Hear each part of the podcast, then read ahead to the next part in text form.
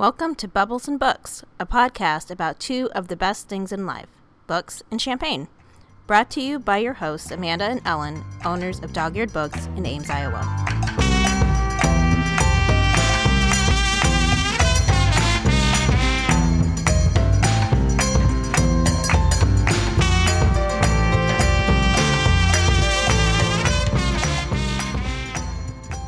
Welcome to our debut podcast, in which we review some of the best books from the shittiest year and look ahead to all the literary promise of 2021.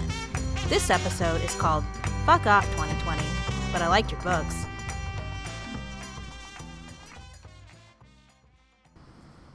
I'm Ellen, and I'm sitting here with my business wife, co owner of Dog Eared Books in Ames, Iowa, Amanda. Amanda, set the scene. We're sitting in our empty bookstore and we're having a slumber party on the last night of 2020, which we've been planning for months. Like, probably like six months now. This is we have been talking about this a long ass time. It's the light at the end of the tunnel. Right. When we got here tonight, the building was cold and the heater wasn't running, but we were determined not to let 2020 get the best of us in the last hours of the year. And thanks to the help of a contractor who happens to be my father in law and an HVAC professional who took our call on New Year's Eve, we figured out that the thermostat was shot.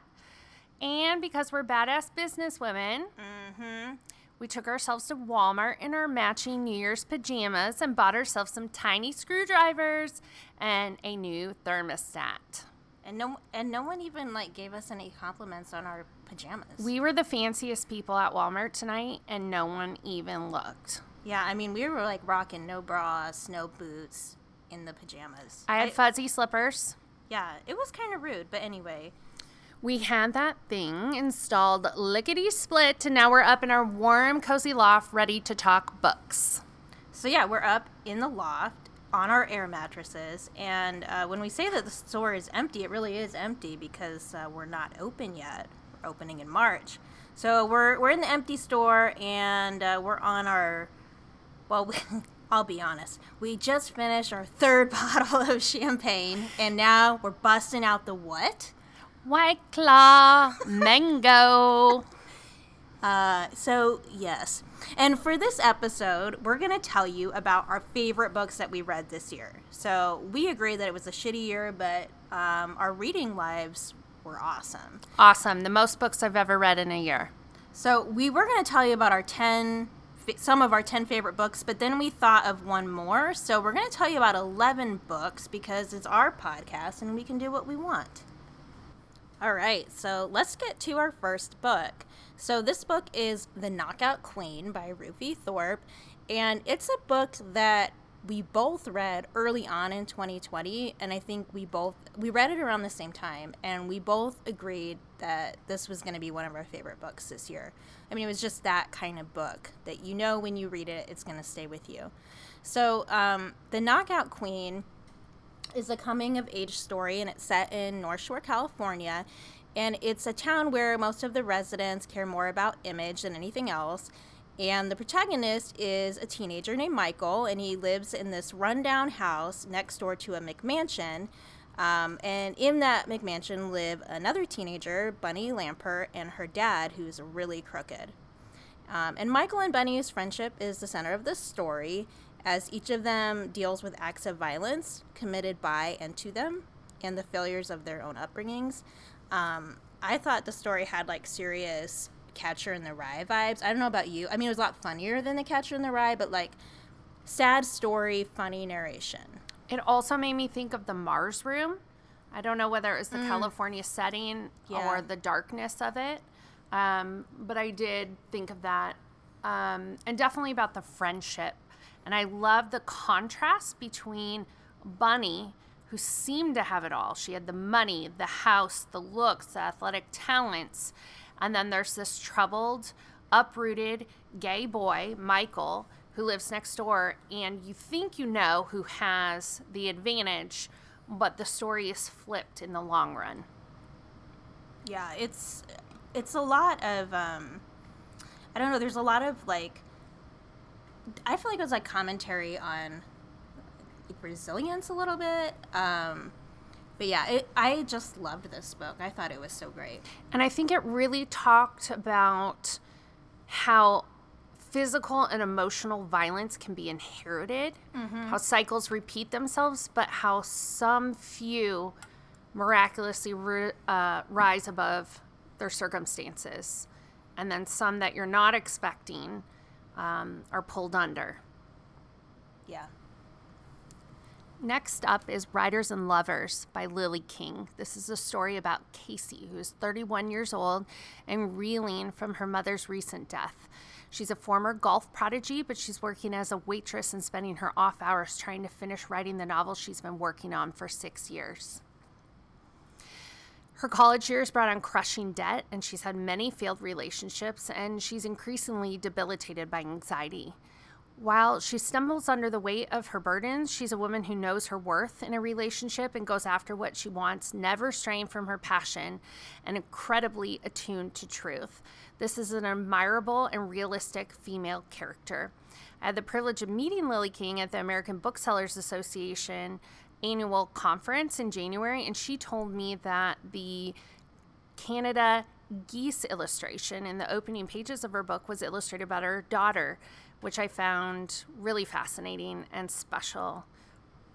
Yeah, and the and the Canadian geese like play a part in the story too because they remind um, Casey of her mom. Um, I really liked this book too. I thought um, the writing was spectacular, and I really appreciated that this book was not. It didn't. I, I feel like it really did not play into tropes as far as like romance. It was it was unpredictable and in a really honest way. Like Casey was a super relatable character. And she was really in control of her decisions and what she wanted, um, despite being semi torn between two love interests. Neither one of them ever really had control over the situation. It was Yeah. always Casey. And I really enjoyed that. And that's why I think she is a great role model for young girls. Yeah, and she also is like really, like pushes back against you know she's 31 years old and she's you know and, and I think 31 anywhere but like especially be, you know being from the Midwest where I think we both got married when we were you know in our early 20s you know she's got all this pressure to like settle down. She's waiting tables. She's you know not using her college education or whatever. Um, she's not married. And, and so there's like all this pressure. Like people think there's something wrong with her because she's not you know doing the things you're you know quote unquote supposed to do um, and so it, yeah she is really admirable in that she she just does her own thing like she's not playing into that She stays the course of her dream. And I have to say, it's a happy ending. yeah It's satisfying. Yeah, definitely. All right, our next book is Drive Your Plow Over the Bones of the Dead. Um, and this book was published in Polish 10 years ago, but it was awarded the Nobel Prize in Literature in 2019. And I would, I don't know, is this like a murder mystery or is it, um, It's a book of its own, and I think that's Yeah. why it got the Nobel Prize. But definitely, it has that murder mystery. You are kept in suspense to the very end, and definitely surprised when you get there. So the, the it takes place in um, in this tiny village it's on the border with the Czech Republic. It's like up in the mountains. It's winter time. There's snow everywhere. Um, the protagonist is Janina. She's a retired engineer and she teaches English part time. And she takes care uh, in the winter of the summer houses, um, like in her neighborhood. And she's kind of uh, her, she's lost two of her dogs have died and she's kind of like reeling from that. And she is a super interesting character and i think what i loved about this book more than anything else was the character work. Like if you're a person who gets really into um, super well developed characters you should totally check out this book Right. And she's very um, passionate about protecting the area's wildlife from local poachers. This is where the tension of the novel comes in. She has it out for the hunting club. Um, and she keeps going into the local police office and saying, you know, they're they're not doing anything good. They're hunting illegally, and they write her off as this batty old lady.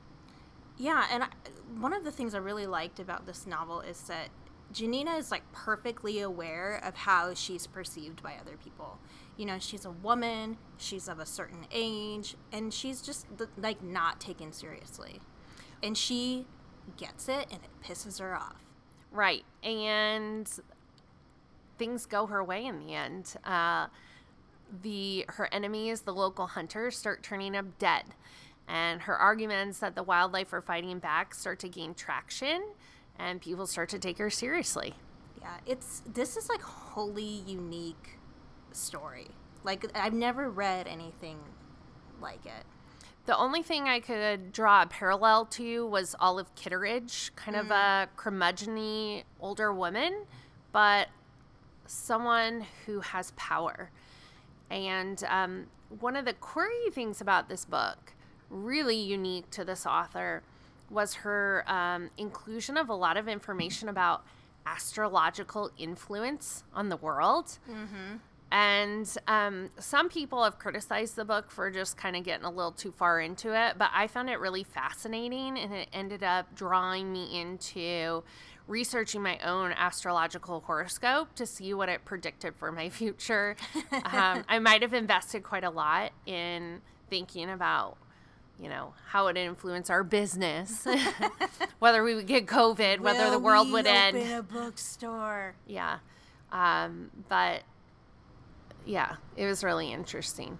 Yeah and I, I know i mentioned it in the knockout queen. I, I am a sucker for the catcher in the rye. I have a kid named holden but there there's also a Holden Caulfield vibe in this one because Holden Caulfield feels like he gets what's going on in the world and nobody else fucking sees it. And Janina's the same way. She like she looks around her and she cannot understand why people don't care about the things that she cares about. Yeah, she's a great character. You won't forget her. And we're not going to give away the ending, but we will say this is one of the few dog books we do approve of. Up next is The Most Fun We've Ever Had. This is one of my favorite books from 2019 and one Ellen enjoyed this year. And it's available in paperback. The Most Fun We Ever Had was written by Claire Lombardo, who earned her MFA from the University of Iowa. And she currently lives in Iowa City with her dog Renee. You know, we love a dog author. And of course, and we love Iowa. I mean, I used to live in Iowa City, so Go Cyclones. Yeah, we love Iowa City, but go Cyclones. Okay, this is a story about a close knit Midwestern family with four daughters, and I could not resist this premise. I'm one of four girls, and I have four daughters myself. I was really invested in what you felt it deeply. Yes, and I was very concerned about how things would turn out. Um, each of the characters, both the parents and the children, flounder at various points in their lives, but they all arrive at points of self awareness and acceptance of each other's imperfections. Um, one of the things I'm really excited about as we research this book to talk about it on the blog is this a blog? Podcast? Podcast. People don't blog anymore. Um, was that this novel is being adapted into a series and it's being produced by Amy Adams and Laura Dern, who are both amazing. I think I read that it was like the Midwestern version of Big Little Lies, which I sort of disagree. I disagree with that, but I get where it's coming right. From. It's not the big drama, but it's going to be turned into a series that hopefully will be as popular as Big Little Lies. So, Ellen, tell me what you loved about this book. Yeah. Well, I think it'll be a great television series. I think what I liked about the book is, well, for one, it spans like 40 years, which I just kind of like books that do that, um, just in terms of character development. Um, but I also thought it was a very realistic portrayal of family dynamics and like rivalries and, and just complicated feelings about siblings and about parents, but that love that exists there. Um, and also as a parent, like I totally related to this book. So the title, The Most Fun We Ever Had, comes from a conversation that the matriarch of the family, Marilyn, has when her daughters are really young. I think she only has two or three at that, that time. And she's at a uh, one of her husband's work functions, and his boss asked her about parenthood and being home. And she says, Oh, it's the most fun we ever had. And afterwards, her husband's like, Why the fuck did you say that? That's not true. And they laugh about it. And I totally relate to that because, you know, like when you have little kids, you know that the moments are priceless. You know that when they're older, you're going to remember and, and you'll be a little bit sad that they're getting big or that they've grown. But man, when they're little, it's fucking hard. Yeah. And I felt like this novel like really captured that. But also as the girls in this novel grew up, like that was hard too. And I think it just shows that like everybody we exist in our families and we choose to stay in our families and it just means that we have to accept imperfections and especially imperfections of parenting. Yeah. These parents love their daughters so much and they're not able to meet all of their needs um, they're not able to adapt to what each of them need, and it's not out of lack of trying. It's just the way it is. Yeah, and don't you feel sometimes like as a parent that you're just always falling short? I mean, I feel that way a lot. Yeah. And uh, so there's a sense of we're in it together reading this book. Yeah. All right, our next book is Leave the World Behind by Rumaan Alam. And this was like hands down one of my favorite books this year. Uh, it's a suspense novel in like the best way that an author can do suspense, which is like slow, foreboding. Like you just get this sense of unease and it just builds and builds and builds. And the premise of Leave the World Behind is we've got two white New Yorkers, Amanda and Clay, and they have two teenagers, and they want a vacation out of the city. So they rent an Airbnb in the country in upstate New York, and they have their family vacation there. And one night in the middle of their vacation, um, in the middle of the night, the house's owners show up at their doorstep. And they don't know what's going on, but something is happening in New York City and they need a safe place. Like all the power's gone out, they don't know what's going on, they just feel like they have to get out of the city. And so they show up at the house they actually own, um, but they're not supposed to be there. Um, and that's the premise of the story. And the owners are black, and so there's like sort of this weird like race racial tension that's happening. Um, and there's a lot of social commentary about about that in the book.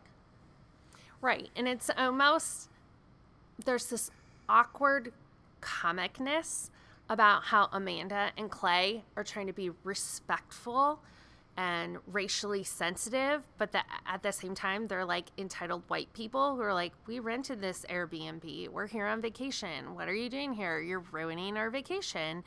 And they don't necessarily trust the homeowner's assertion that something strange is happening. Yeah, because like all the like they can't get any service on their phones. Like the TVs are out. Like they don't they don't know what's going on, and all they can rely on is the word of these people that something has happened. And so there's all there's like this distrust. Right. The thing is, things are a little off. There's some odd animal behaviors, weird sounds, and you you get the sense that something strange is happening um, and uh, Ellen points out this is like if something really were happening in the world, this is the way it would go down. Yeah. Nobody would really know what's happening. We probably wouldn't be able to Google what's happening. And we would just have to turn to each other, like, to figure out how to get through. Yeah, I mean, like, they have no clue what's going on in the outside world. And at first, they do what, like, I think anybody would do, right? It's like, oh, surely there's an explanation. Like, we'll hear something soon. And over time, they realize like they're not hearing anything and they don't know what's going on. And all these like barriers, like these social norms, just start to break down. If you like psychological thrillers, this is a great one to try. It has a intellectual, literary quality to it that kind of pushes the boundaries and offers you something new. In the lead up to the November election, Curtis Sittenfeld's book Rodham was the perfect distraction. This was part historical fiction, part imagined alternate reality. Facing known infidelity and rumors of worse, a not yet married Hillary Rodham left Bill Clinton in Arkansas to forge a life of independence. The author follows Hillary through the decades, examining the trade offs she makes to fulfill her own potential. When events as we know them diverge, Hillary still finds herself running for president in 2016, bumping into familiar characters in surprising ways. Yeah, I thought this book was a really fun read. Actually, I'll read anything by Curtis Sittenfeld. I think she's um, a writer that puts out solid books every single time. But what I really appreciated about this book was um, the very human way that it portrayed Hillary Clinton. And the point that I think Curtis said, one of the points that I think that she's making is that Hillary was always going to face sexism regardless of what she did because she was she is a woman with ambition. Um, and i just thought it was a really fantastic portrayal of the way that um, society villainizes ambitious women smart women yeah and my favorite part of this is that bill didn't become president in the 90s yeah because he, he, he needed her he needed he needed Hillary. He needed Hillary to be that stoic wife who said, "I forgive you," um, and without her, he can't do it. Yeah, so Rodham is a really interesting blend of fact and fiction, faction, if you want to call it that. And listen, it's got some really, you know, great sex scenes between Bill and Hillary. So if that's something you've you've ever wondered about, you know, check it out. Our next book is a memoir. It's Wild Game My Mother, Her Lover, and Me by Adrienne Brodeur. And this, for a memoir, had me totally hooked. Like it was a page turn, I couldn't put it down. And the story is uh, is Adrienne's. It's her autobiography memoir, and it's about her relationship with her mother, Malabar. And so when Adrienne's growing up, she's super enamored by her mom. Her mom is um, really elegant, glamorous, but also very distant. And when Adrienne is a teenager, and I, I can't remember like exactly what her age was, I think it was around 14, her mother uh, starts an affair and it's with her husband's best friend. So this is a couple that uh, they're always at the house um, and they're really involved in Adrienne's family's life. And Malabar is so excited about this affair and she has to tell somebody. And so the one person she confides in is Adrienne. And now all of a sudden, Adrian is her confidant, and she finds herself really relishing that role. Um, she's finally getting the affection and attention that she wants from her mother. And for the next many years, she covers for the affair. So she's um, telling lies, you know, creating situations for her mother and this man to be alone. And all the time, she doesn't realize how devastating uh, this affair is going to be for a lot of people. Uh, she does it because she really craves her mother's attention. And as she gets older and becomes a mother herself, she really starts to question uh, why her mother would pull her into something like this. Right. I thought her reflections towards the end of the book were really intense. She felt the pressure of not wanting to repeat the mistakes of their relationship, and I related to that part quite a bit. Um, but yeah, the memoir reads like really good fiction. It is strong. Yeah. You're propelled through the book. It's fascinating. Um, you're kept in suspense, wondering what's going to happen. Yeah, and even though like Malabar, her mom is is kind of a piece of shit. You, I, you can you kind of get like why Adrienne is so enthralled by her. Like there's something about her that's right. really like charismatic or something, you know? Yeah.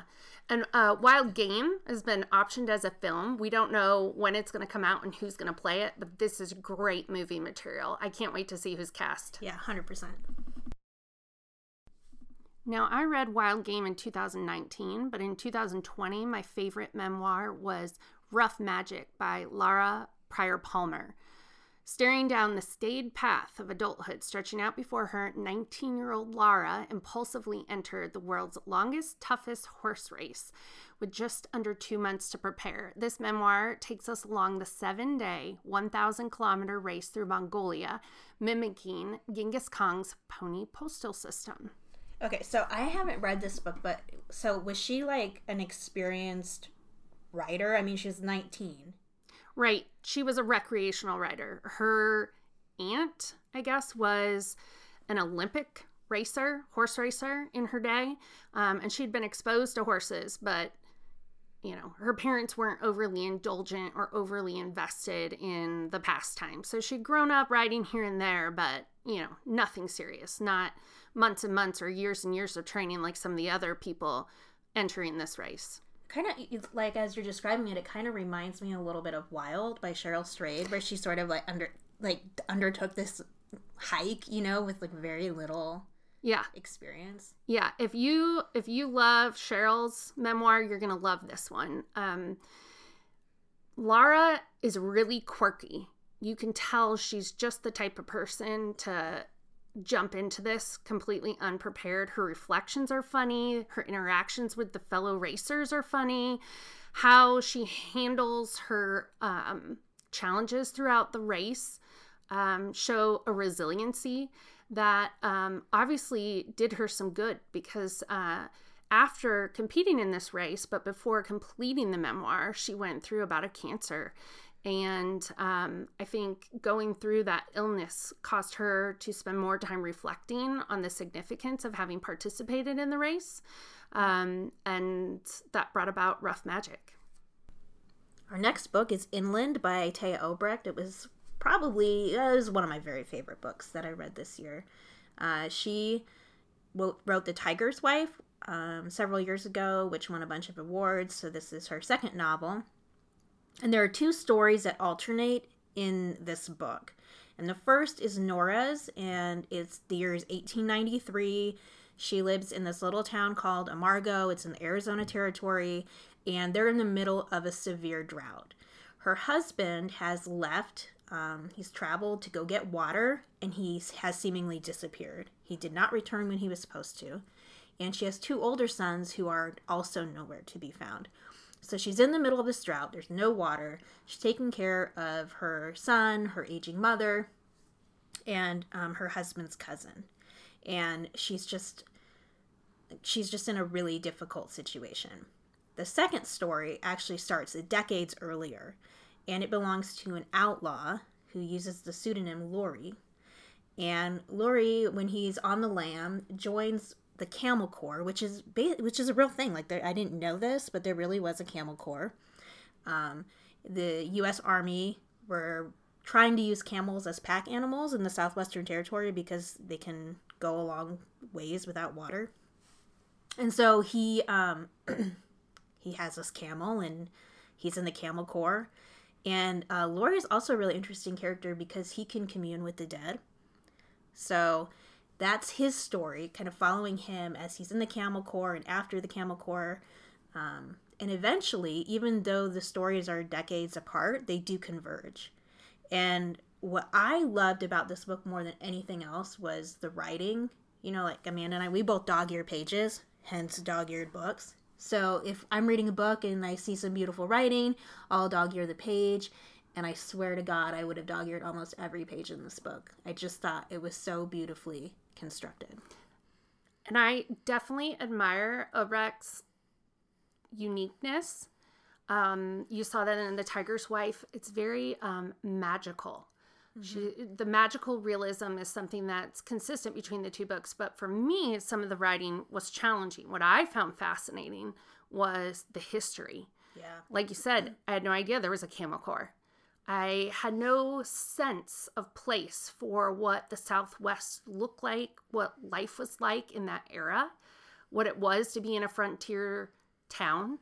Um, I found the history most fascinating. And I was very moved by the magical realism in it, um, the connection with the camel that Lurie had, mm-hmm. um, and then the way all the stories came together in the end was really moving. Yeah. The very last book I read in 2020, Perestroika in Paris by Jane Smiley, probably is my most favorite year, read of the entire year. Um, it's exactly how I needed to end the worst year ever. I call this a bedtime story for adults. Um, I could have easily have read it aloud to any of my children. Um, Jane Smiley is an epic novelist. Um, she's one of the few authors with the literary cachet to pull off such a surprising narrative. Um, this is about Perestroika, a good natured and successful racehorse. Her stall door is left unlatched after a race, and the curious filly leaves the stables and makes her way all the way to the City of Lights, where she settles into a life lived by her own whims alongside a stray German short haired pointer named Frida and an aging raven and a couple of expectant mallard ducks. Through the fall, winter, and spring, the book is told primarily from the perspective of this menagerie of animals, but human friends become loosely connected by their encounters with Perestroika and Frida, in particular, Etienne, a lonely eight year old boy living with his aging great grandmother. So, I mean, we get to claim Jane Smiley, okay? Because Jane Smiley used to live in Ames, where we are, where our bookstore is. So, Jane, if you're listening, uh, please make an appearance at our bookstore. Yeah. we went we went to middle school. We were actually in the same class as Jane's daughter Lucy. So Lucy put a word in for us. We have a new independent bookstore in Ames. Um, and Jane has written epically about Iowa, A Thousand Acres, yeah. her most recent trilogy um, spanning a century of Iowa history. Um, but this book is there's just nothing like it. It reminded me of like a cricket in uh, Times Square or the Rats of NIMH. Um, it was just lovely to read from the perspective of the animals. Again, I'm very careful with dog books because I do not want to read any books about dogs dying. And I just had faith that Jane would not kill the dog off. So I uh, went ahead with this one. It's beautiful. It offered great hope um, and it talked about the need for belonging um, and how we find our place in the world. Okay, this brings us to our 11th book, Disappearing Earth by Julia Phillips. This was actually the very first book I read in 2020, and I loved it. Um, so, I start by describing sort of the structure of the story because it's different. It reminded me a lot of There There by Tommy Orange in that it's a cast of characters. So in the in the opening pages of the book, it's a it's like a cast, like you would read, you know, if you were reading um, a script or something. Um, so it tells you all who all the different characters are, and then the chapters are each from a different person's perspective. So nobody repeats. It's just a different story every time but they all sort of center around and the main you know center of this story is that two girls go missing and it takes place in this like isolated, largely inaccessible northeastern peninsula in Russia. Um, I'd never heard of it. I mean, maybe Sarah Palin can see it from her house. I don't know, but um, it was fascinating, like to learn the history of this place that I'd never even heard of before. But anyway, these two girls go missing. They're kidnapped. Okay, and then each of the chapters, which is told by a different person, um, these characters are either directly or indirectly related to this disappearance story. Um, but what's really going on here is like tons of exploration, I think, of womanhood specifically. Um, and then there's this whole element of the story, too, of the relationship between the indigenous people of the region um, and the Russian settlers. And I um, love the description of place in this book. It reminded me so much of the way Barbara Kingsolver does place, where you just like the place itself is a character, and it's just a beautifully crafted exploration of, of being human. And I thought the ending in this book was like absolutely masterful. This is definitely based on Ellen's recommendation. Um, top of my list for books to read in 2021. So tell me, Ellen, um, in exploring this place you had basically never heard of before. Um, what did you find most interesting about the way of life there or the landscape? Well, that it's you know it's it's isolated. So this peninsula is like inaccessible. So there's like, and it's been a year since I read it, but and that was part of the disappearance story. Is like where could these kids be? There's a, there's like a finite space here. Um, so the only ways out are like uh, boats, and I, I, don't think there's any roads out of there. And it's um, the author actually got a grant to go live there, and so she immersed herself in this place and in this culture before she wrote the story. Um, and it just, I don't know, it's just I just love reading about a place that I've never been, never heard of, um, that has such a rich culture and identity. Did it change your understanding of Russian culture at all? I think we have a strong American Oh, bias about Russian culture. 100%. Yes, yes. Great. Oh my God, Amanda, I think we just recorded our first podcast. So, so that's it, friends, listeners. Uh, those were our favorite books that we read in 2020. And, you know, it's been a hard year, but building this bookstore um, has really been the silver lining. And we know that 2021 promises a lot more fun. And we'd like you to tune in to our next episode, which maybe won't be as amateur or champagne fueled as this one. Or Right. it might be. It Yeah, we'll definitely still have champagne. We take Well, yeah. We'll take any free advice anyone would love to offer us about um, podcast recording. Yeah, and you know, if, if you make champagne and you you want to donate some, that's cool too. Yeah, we're we're looking for our sponsor. so, um, Domaine uh, Carneros, we're drinking you today. Excellent. Yeah, so you know you could sponsor our next episode. Yeah, so tune into our next episode, uh, hopefully next week, where we'll be discussing the books that we are most looking forward to in the new year. Cheers, Ellen. Cheers.